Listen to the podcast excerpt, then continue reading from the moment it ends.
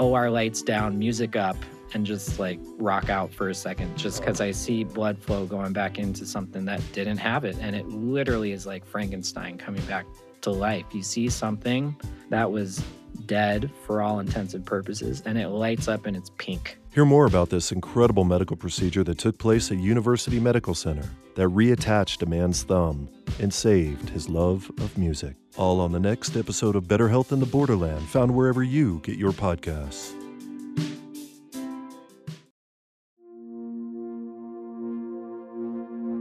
This is a story about Tyler Croak. He was an Army veteran and served in Afghanistan. The 23 year old survived combat overseas, but was murdered in a military style ambush while he showered at a friend's house in East El Paso. That's just a nightmare in itself. Just learning the way that he died. And I just don't know how people could do something like that to another human being. It just does not make sense. You have to be evil, and people like that are just irredeemable. Four men and a woman, some of them former soldiers, were accused of Tyler's murder. Everything's been different since that moment. The Croak family has been waiting a long time for justice. Only two of the suspects have been sentenced since Tyler's murder in 2017. But here we are coming up on five years. Tyler's family thinks the blame for the delays goes beyond the pandemic, right into the judge's chambers. The judge, overseeing a majority of the cases, is facing his own troublesome legal issues. It's unethical. I don't know how he could be impartial. And it's very frustrating that us as victims are scared that we're yeah. not going to get justice. We feel victimized all over again.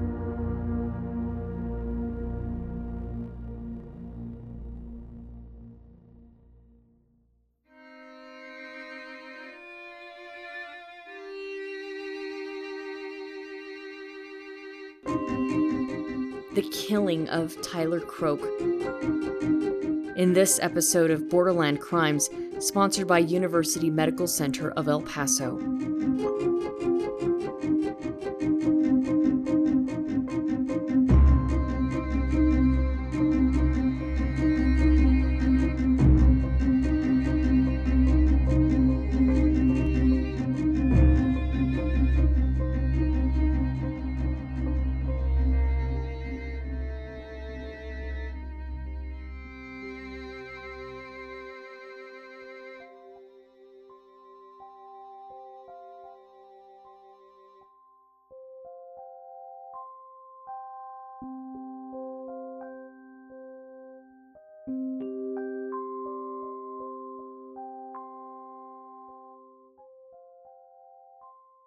El Paso, Texas is right on the line dividing the United States and Mexico.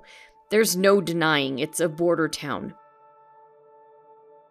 But it's also a military town. El Paso and Fort Bliss have been entwined for decades. The U.S. Army installation has been nestled within the city's limits, bordered by Northeast and Far East El Paso, for more than 125 years. And just earlier this year, the Army once again reopened the post to civilians. Now, anyone is welcome to visit the movie theater, restaurants, and shops at the mall on post. Many soldiers, both single men and women, and those with spouses and kids, live beyond Bliss and make their homes in all parts of the city. When it comes to crime involving soldiers, though, what happens on post typically stays on post. But on May 7th, 2017, something terrible involving a soldier happened off post, and it made headlines. We start with breaking news this morning. El Paso police are investigating a homicide in East El Paso. Right now, officers have blocked off the area on the 1500 block of Lomaland. Police say that around 1.30 this morning, they received a call about a disturbance in that area. And when they arrived at the Cantera apartments, they found a man dead inside an apartment. Police say there appeared to be a fight, but they have not yet said how the man died. Even though El Paso police didn't identify the victim to news reporters until more than a week later, they learned that day he was 23 year old Tyler Caden Croak, an Army vet who had been assigned to Fort Bliss since 2014. His parents, Kirsten and Matt Croak, live in Salem, Virginia. It's a small town, about 25,000 people, a roughly four hour drive southwest of Washington, D.C. They learned about their son's death when an El Paso police detective called them. I saw it was an El Paso number that I didn't recognize. I knew that the 915 area code was for El Paso.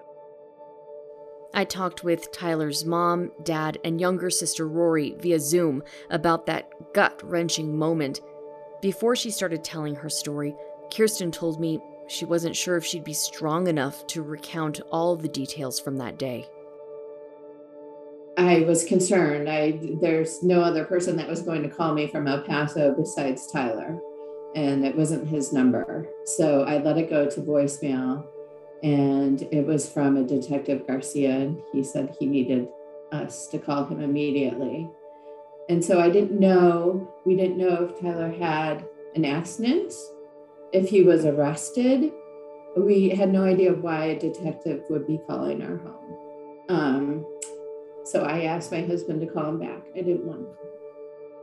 Yeah, and I mean, you can just imagine that call is just how you would imagine that call would go. He and and I could tell by it immediately. You know, my mind was racing. Like he, you know, he he asked if I was my who I was. I said yes, and then he identified himself, and then um, asked if Tyler I was my mind was racing at that point because I was so nervous that I was hoping he would say like a wrong middle name or you know something that I could go no, but of course it was a yes, and, um, and he just said that he was sorry to inform us, but our son had passed. Tyler's parents were heartbroken. Based on their conversations with their son in the months leading up to his death, they had been deeply concerned about his well being, his behavior, and his mental health. And I'll get into why their instincts were right on. But what magnified their grief was when they learned how their oldest son was killed. That information came out when police made numerous arrests two weeks after Tyler's death. El Paso police have arrested five people they say took part in a murder earlier this month. The suspects are identified as 21 year old Tristan Chilton of Socorro, 28 year old Stephanie Fernandez of Socorro, 27 year old Brandon Olson of Las Cruces, 20 year old Zachary Johnston of Fort Bliss, and 19 year old Adam Acosta, also from Fort Bliss. Police say the suspects worked together to stab the victim in the neck. Police laid out what happened in the complaint affidavits for the five suspects. Someone called police around 1:30 in the morning on May 7, 2017. That caller lived at the Cantera apartments on Lomaland. She told officers she'd been awakened by heavy footsteps in the apartment behind hers. She then heard a man's voice through the wall. She could hear that man pleading for his life. Police went over to the apartment. No one answered when they knocked, but when they checked the knob, it turned easily. Right when they walked in, officers knew something was wrong. They saw a man lying on the floor, naked, blood pooling around him. They could see he was stabbed in the neck, and the place looked like the site of a major brawl. Investigators began asking apartment residents if they noticed anything unusual that night. Turns out, someone had seen four people get into a black SUV idling in front of the apartment, with someone waiting behind the wheel. Police found images of that SUV on the apartment complex's surveillance system, and they traced the license plate to Tristan Chilton. Investigators soon tracked down Tristan to his house in Socorro, in the far east part of the county, and they pulled him over on a traffic violation once he drove into El Paso city limits. Stephanie Fernandez, his girlfriend, was with him. What they told police about the hours leading up to Tyler's death and how he died is all in official documents, and Stephanie's account of what happened is incredibly detailed, disturbing, and violent. this wasn't some random crime, and Tyler Croak, Stephanie Fernandez, Adam Acosta, Brendan Olson, and Zachary Johnston weren't strangers. Tyler and Stephanie knew each other through a mutual friend named Dale Walby. Stephanie and Dale had dated before. Dale and Tyler met at Fort Bliss, and in Tyler's final days, they were roommates. Tyler met Stephanie through Dale. Tyler, Brandon Olson, and Zachary Johnston were all stationed at Fort Bliss at the same time, but their encounters were rocky based on court documents. In fact, Brandon had accused Tyler of stealing his new car, crashing it, and then abandoning it. Based on what Stephanie told police, she was working as a prostitute to make money. She accepted a loan from Brandon Olson, Zachary Johnston, and Adam Acosta in order to stop sex work, but she couldn't pay them back. The three men told Stephanie she could clear her debt by telling them where Tyler was and where he kept his drugs. They wanted to rob him of his supply. They said Tyler owed them a tax on the pills he was dealing. In fact, in the weeks before his death, Tyler had told Stephanie he heard Brandon and Zachary were spreading rumors about him, and he told her he wanted to smooth out their relationship. But they had other plans. The night of May 7th, 2017, Stephanie and Tristan met with Adam, Zachary, and Brandon in Las Cruces, New Mexico, a 45 minute drive north of El Paso. The way Stephanie described the meeting to El Paso police, it sounded like they were planning an elaborate sting operation they brought knives, a shotgun, masks, gloves, and track phones so they could communicate. They assigned each other code names. They laid out how they would get into Dale's apartment and what roles they would each play in the plot to find Tyler's stash of drugs. Stephanie mapped out Dale's apartment and pointed out which room was Tyler's. Adam would take the shotgun and then, military mission style, sweep the left side of the apartment while Brandon would take the knife and clear the dining room and front room. Zachary would clear the hallway while armed with a knife, and Tristan would cover them all while armed with a BB gun. Stephanie was assigned as the getaway driver. Stephanie told police she waited in the car for 10 minutes before Zachary came out of the apartment, soon followed by the rest of the guys. And as she sped off, they told her how their operation went. Tyler had just gotten out of the shower. He hadn't even dried off before they grabbed him and threw him on the floor. They said Tyler fought back and they struggled to grasp his wet skin. They told Stephanie Tyler pleaded for his life as they pointed their guns and knives at him. Tyler asked why they were doing this. They wanted his drugs, they told him. They let him go to retrieve his stash, and once Tyler handed it over to them, they all began to fight. Zachary said he stabbed Tyler in the neck, but Tyler didn't die. Instead, he dragged himself along the floor, trying to get away from his attackers. As Adam thrust the shotgun into Tyler's backside and threatened to shoot, Brandon grabbed Tyler and slit his throat. His exact phrasing of what he did, according to Stephanie, was he cut Tyler's head off.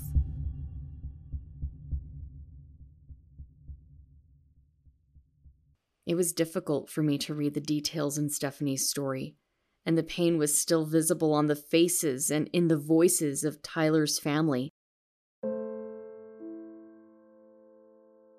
Rory Croak, who's now 22, almost looked angry.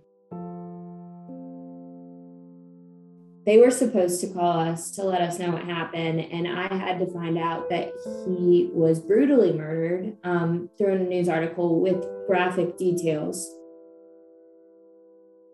it would have been really nice to not have my friend as i'm driving read that article out loud to me i would have liked to know from um, someone else in the privacy of my own home yeah um, i was 17 having to hear about my brother being stabbed to death. Tyler's mom, Kirsten Croak, fought to hold back tears. So that's just a nightmare in itself. Uh, just learning the way that he died.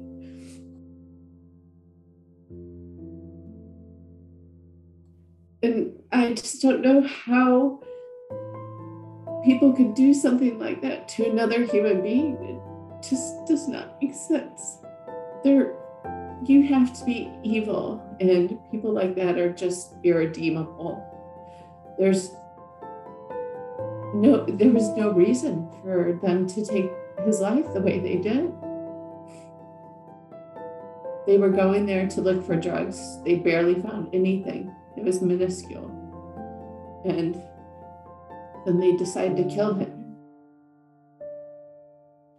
The family knew Tyler had been using drugs, and they know this detail about him can change how he's perceived.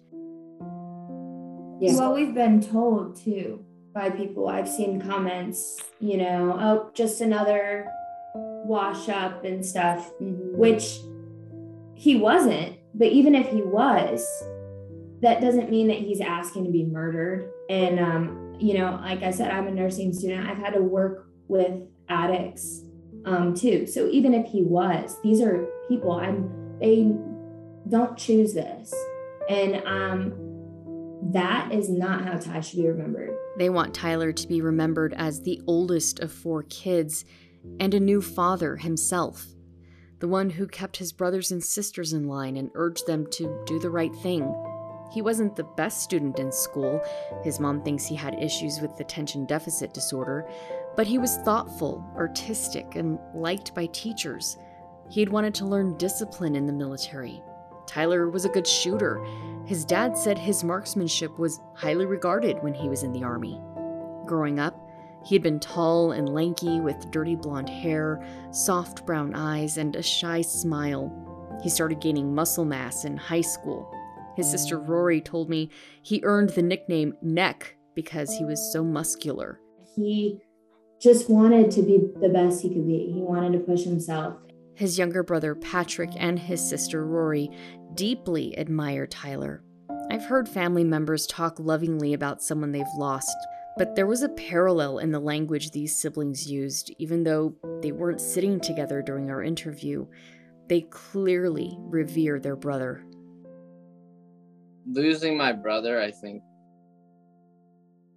I lost like in some sense like a compass for what um I thought uh, you know a man should be. And that's like in a way I even say now like he saved my life.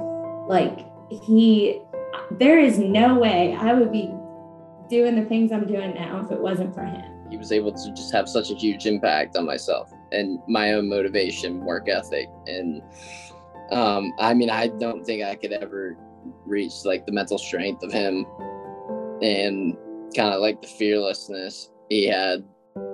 And like that's how he is remembered.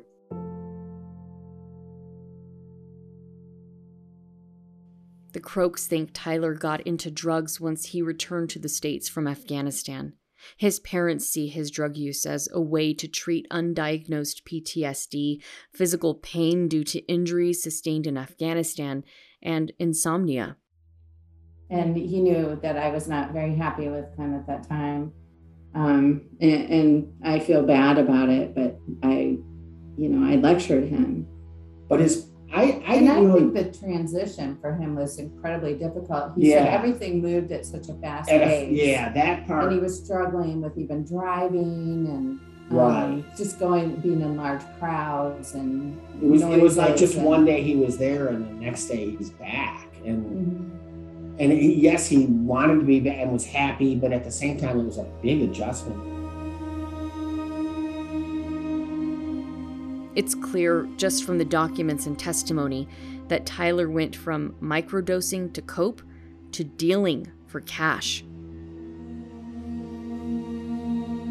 And things began to unravel for Tyler in the months leading up to his death.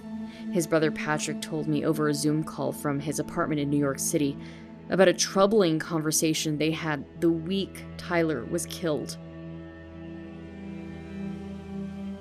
You know i he had contacted me like that that week and we had talked and um i guess one thing um he did ask me for he asked if i had this is yeah, I blocked this part out, but he asked if um, I could lend him any money. Mm. Was that unusual? Um, yeah, I would say so. I just told him like I'm, you know, I can't. Like I'm saving up for school. I don't have a lot. You know, I just worked at, as a grocery bagger, Food Lion. Um, I mean, it didn't like. It's not like I was totally shocked or whatever. Um, like I know that I knew that he was um going through like struggle struggles, you know, getting out of the army. Um, in that whole situation and struggles with his PTSD. And I knew he was kind of like on shaky ground trying to get his footing.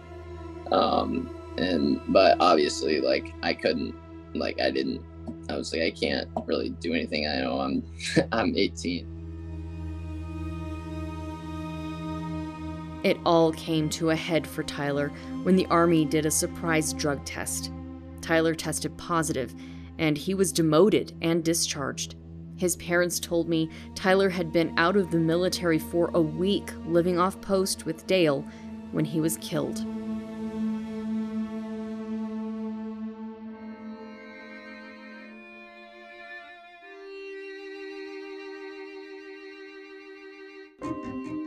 I'll tell you about the long wait for resolution in this case and what the family thinks is contributing to the delay why the Croaks think it goes all the way to the El Paso County Courthouse.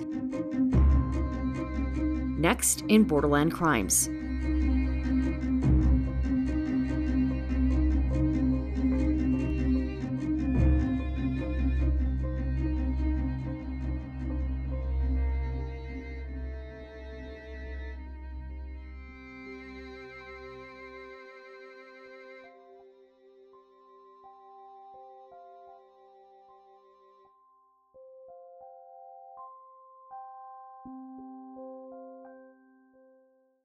OR lights down, music up, and just like rock out for a second, just because I see blood flow going back into something that didn't have it. And it literally is like Frankenstein coming back to life. You see something that was dead for all intents and purposes, and it lights up and it's pink. Hear more about this incredible medical procedure that took place at University Medical Center that reattached a man's thumb and saved his love of music. All on the next episode of Better Health in the Borderland, found wherever you get your podcasts. Within two weeks of Tyler's death, El Paso police arrested five people and charged them all with capital murder. All of them were accused of killing someone in the act of committing a robbery. It took almost a year, but finally, the first suspect went to trial in 2018. Stephanie Fernandez had admitted to driving the getaway car for Adam Acosta, Tristan Chilton, Zachary Johnston, and Brandon Olson, but she pleaded not guilty to capital murder. The jury heard her recorded statement to police in which she laid out every detail of that military like ambush on Tyler in the middle of the night on May 7, 2017. She was convicted of capital murder and sentenced to life in prison in March of 2018. She had nothing to say before she was led out of court. Stephanie filed an appeal, but the conviction and sentence were upheld in 2021. She's being held in the Christina Melton Crain Unit, which is less than two hours north of Austin in Gatesville, Texas. Resolution in the case involving the second murder suspect came two and a half years after Tyler's murder. Zachary Johnston is one of the organizers of the military style ambush on Tyler at the apartment. Prosecutors say he attacked Tyler, wrestled him to the ground, and stabbed him in the throat. In December 2019, Zachary pleaded guilty to a lesser charge of murder.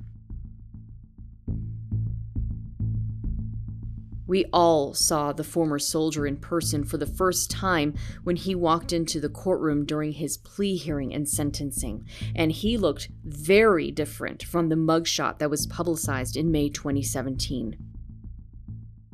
Gone were his civilian clothing, the short light brown hair, and scruffy beard.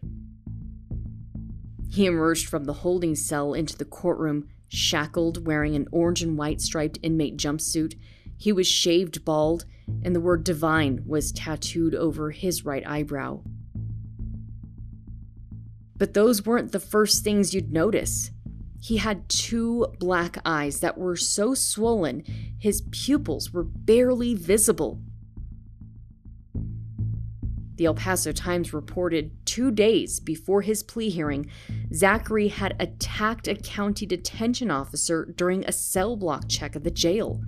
Court documents said Zachary yelled at the officer and accused him of coming into his house before swinging a coffee pot at the officer. The sheriff's office didn't say exactly how Zachary got those black eyes, but an incident report obtained by the El Paso Times reporter stated other officers jumped in to restrain Zachary during the fight. He was charged with assaulting an officer, but that case was dismissed in April 2021. Zachary's now serving a life sentence in the Wynne prison unit, which is in Huntsville. However, his guilty plea to the lesser charge of murder included the possibility of parole. The court records show he will be eligible for parole in 2047.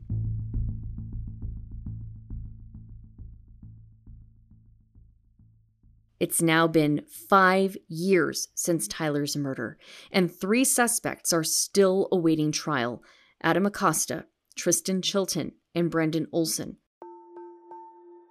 We all know the COVID pandemic held up the courts. Trials only just resumed here in El Paso in April, more than two years after the initial lockdown in March 2020. But these three suspects have been in custody since May 2017. The court dockets for all three show there were jury trials scheduled for each on January 30th, 2019, but they didn't happen. The dockets don't reflect that the trials were rescheduled either. Here's something else to consider. The cases for Zachary, Adam, Tristan, and Brandon are all in the 168th District Court with Judge Marcos Lizarraga presiding. If you listen to this podcast, you may recognize that name. He's the El Paso judge who is now defending himself from allegations of misconduct in another murder trial I laid out all the details of the investigation by the Texas Commission on Judicial Conduct in the podcast episode on the death of RJ Franco and the trial of Moises Galvan. I posted that episode on January 24th of 2022 if you want to go back and listen to it. Nearly two dozen complaints were lodged against Judge Lizarraga immediately after he granted a mistrial in that murder case in 2019. He was accused of several things, including showing bias to the defense, Judge Lizarraga has denied all the allegations against him. The executive director of the commission told me the SCJC is in the midst of what's called the proceeding to retire or remove judges. The next step would be to hold a public hearing. That hearing hasn't been scheduled yet, but I was told it might happen this summer. In March, Judge Lizarraga was recused from presiding over the trial of Moises Galvan's murder case. Kirsten Croak was concerned when she read about the investigation into Lizarraga from online news reports. She knows the investigation is related to a separate case, but she worries about anything impeding justice for her son. I think it's time that he should probably step aside um, when there's been so many issues. We certainly don't want to upset him with, if he, he does continue on um, and handles Ty's case, but we want to make sure that we have an impartial judge. Kirsten was also alarmed when she heard Judge Lizarraga had retained El Paso defense attorney Jim Darnell to handle his own case before the State Commission on Judicial Conduct. This is what the judge said about that move during a hearing January 11th. I'm going to appoint Mr. Darnell to protect the best interest of the 168th District Court in the Moises Galvan murder case. And I will do so without resorting to taxpayer funds to pay him The lawyer to represent the best interests of the 168th District Court will be asked to try and resolve the current legal issues caused by what I've described. If those issues cannot be resolved, the appointed lawyer will probably be asked to file emergency proceedings in the Supreme Court of Texas or in the Texas Court of Criminal Appeals. Kirsten takes issue with the judge appointing Jim Darnell as his attorney because Darnell was court appointed as Brandon Olson's defense lawyer. That's disturbing. To me, you can't, I, it's unethical. I don't know how he could be impartial if that attorney were to continue on defending that defendant. It makes no sense to me. Well, and it's also, I feel like, unethical to even think that we have to sit here and worry about not making the judge upset. And it's very frustrating that us as victims are scared that we're yeah. not going to get justice. We feel victimized all over again. Um, not only with the death of Ty, with the death of Ty, uh, but now with the court system. Um, it's very, very frustrating. I took Kirsten's concerns to Jim Darnell himself. He told me over the phone his role is to represent Judge Lizarraga in his case before the State Commission on Judicial Conduct. I also asked what he plans to do next in Brandon's case. The last move on the docket was a status hearing in October of last year. There isn't any documentation filed to lay out what happened during that hearing. I can't go to trial while well, I'm representing Judge Lizarraga. Okay. Because that would create a conflict. Okay. So, in your in your view, there wouldn't be a conflict even if his case has been resolved and you go before him as a defense attorney in another case? Well, that would be up to the district attorney's office to decide if they want to raise something. That was um, just the advice that has been given on other cases by the uh, Commission on Judicial Conduct.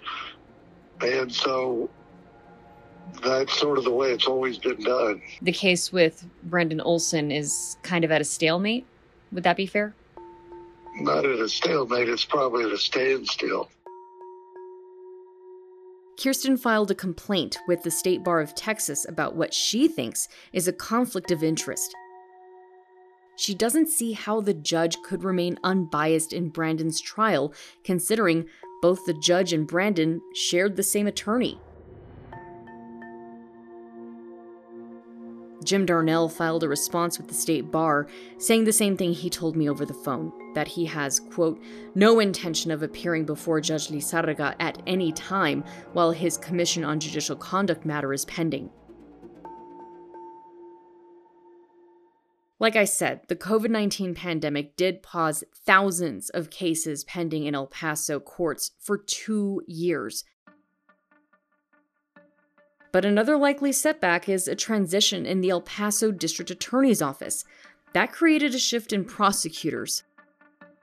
Longtime District Attorney Jaime Esparza retired, and four people ran to replace him. The Democratic primary election in March of 2020 ended with two candidates headed to a runoff. The runoff election was in July 2020 between Yvonne Rosales and James Montoya. Yvonne Rosales won. She came from a private practice. James Montoya was an assistant district attorney. In fact, he was the prosecutor in Zachary's case, and he was set to handle the prosecution of Brandon, Tristan, and Adam. But he left his position in December of 2020 before Rosales took office on January 1st, 2021. He posted on his Facebook page his opposition to her move to make all 200 office employees and trial attorneys reapply for their positions. That isn't an unusual decision. I mean, her predecessor did the same thing 30 years before. But Montoya said in that statement on Facebook the office would be approaching a turnover rate of nearly 50% and this would delay the ability to pursue criminal cases in a timely manner. So the Croak family is calling for someone outside the DA's office to take over the case. Do you have any indication from the DA about what's next? No, and we don't know who will be in charge of his case. It's um, moved around a couple of times. Um, we have requested, because of some of the issues in the DA's office, that a special prosecutor be appointed for uh, Ty's case. I know they have a lot on their plate there at the DA's office with the Walmart shooting. Um, that's going to take up a lot of their time and seasoned lawyers. And we need an experienced prosecuting attorney to prosecute Ty's case. And so we've requested that, but um, we have not received an answer. We hope that they will um, grant us that. I, I think it's important. And then that would take one more thing off their plate that they don't have to deal with. I learned who was assigned to prosecute Brandon, Tristan, and Adam. But when I asked the Assistant District Attorney Rene Flores for any updates on the cases, Flores told me he couldn't talk about ongoing litigation. I also asked the District Attorney's Public Information Officer about the cases, but he referred me back to Rene Flores and then didn't return my follow up call or email. I asked the court appointed defense attorneys for Tristan and Adam if they anticipate the trials starting up soon. The first response is from Leonard Morales, Tristan's lawyer. Your client has been in jail for almost five years now. Um, it, it, has it has lingered a little longer than, than usual, but um, no, we want to move it forward um, and, and get some resolution on this. But as far as specifics, I really don't have any for you right now, Stephanie. I'm sorry even the district attorney's office, this is not me trying to color uh, the case, uh, even the DA's office agrees that Adam is one of the less culpable people involved. That is Thomas Hughes, Adam's lawyer. He seemed to think Adam could even get a plea deal down from capital murder.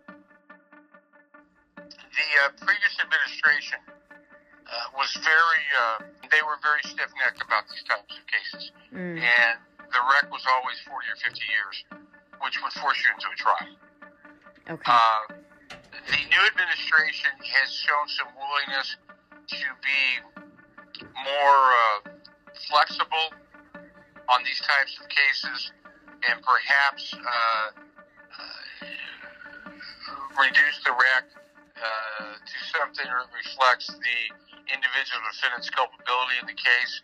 Uh, and and as of right now, I don't have. Uh, they haven't shown me any flexibility, although I have been told by some of the uh, top people in the current administration that they're they're working on it. Nothing is official. For Kirsten Croak, she's dismayed by the idea that any of the suspects in her son's murder could be convicted but be able to leave prison on parole we didn't want the prosecuting attorneys to offer plea bargains to any of them. All the Croaks couldn't believe Zachary Johnston could be released on parole. He's the one who appeared for the sentencing hearing with those swollen black eyes after attacking a jailer.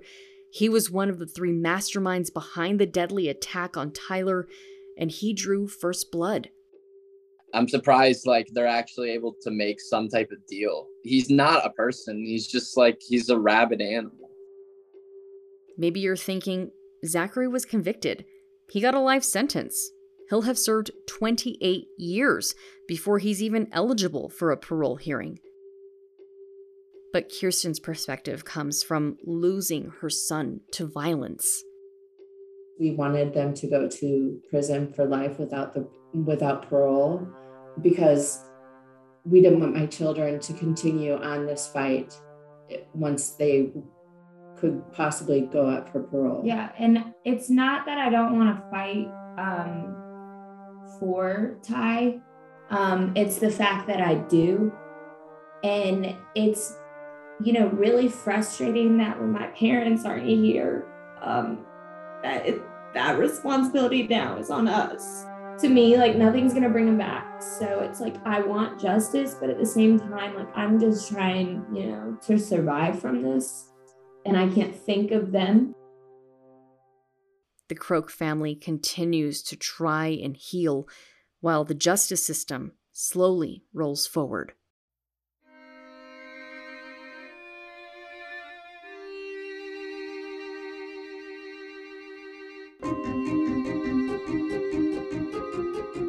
I'll post an update once the cases reach resolution. But in the meantime, I want to thank the Croak family for sharing their stories.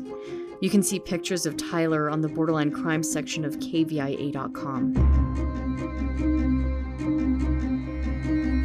Borderline Crimes is a podcast researched, produced, and edited by me, Stephanie Valle. Be sure to subscribe to this podcast. Another episode is coming soon.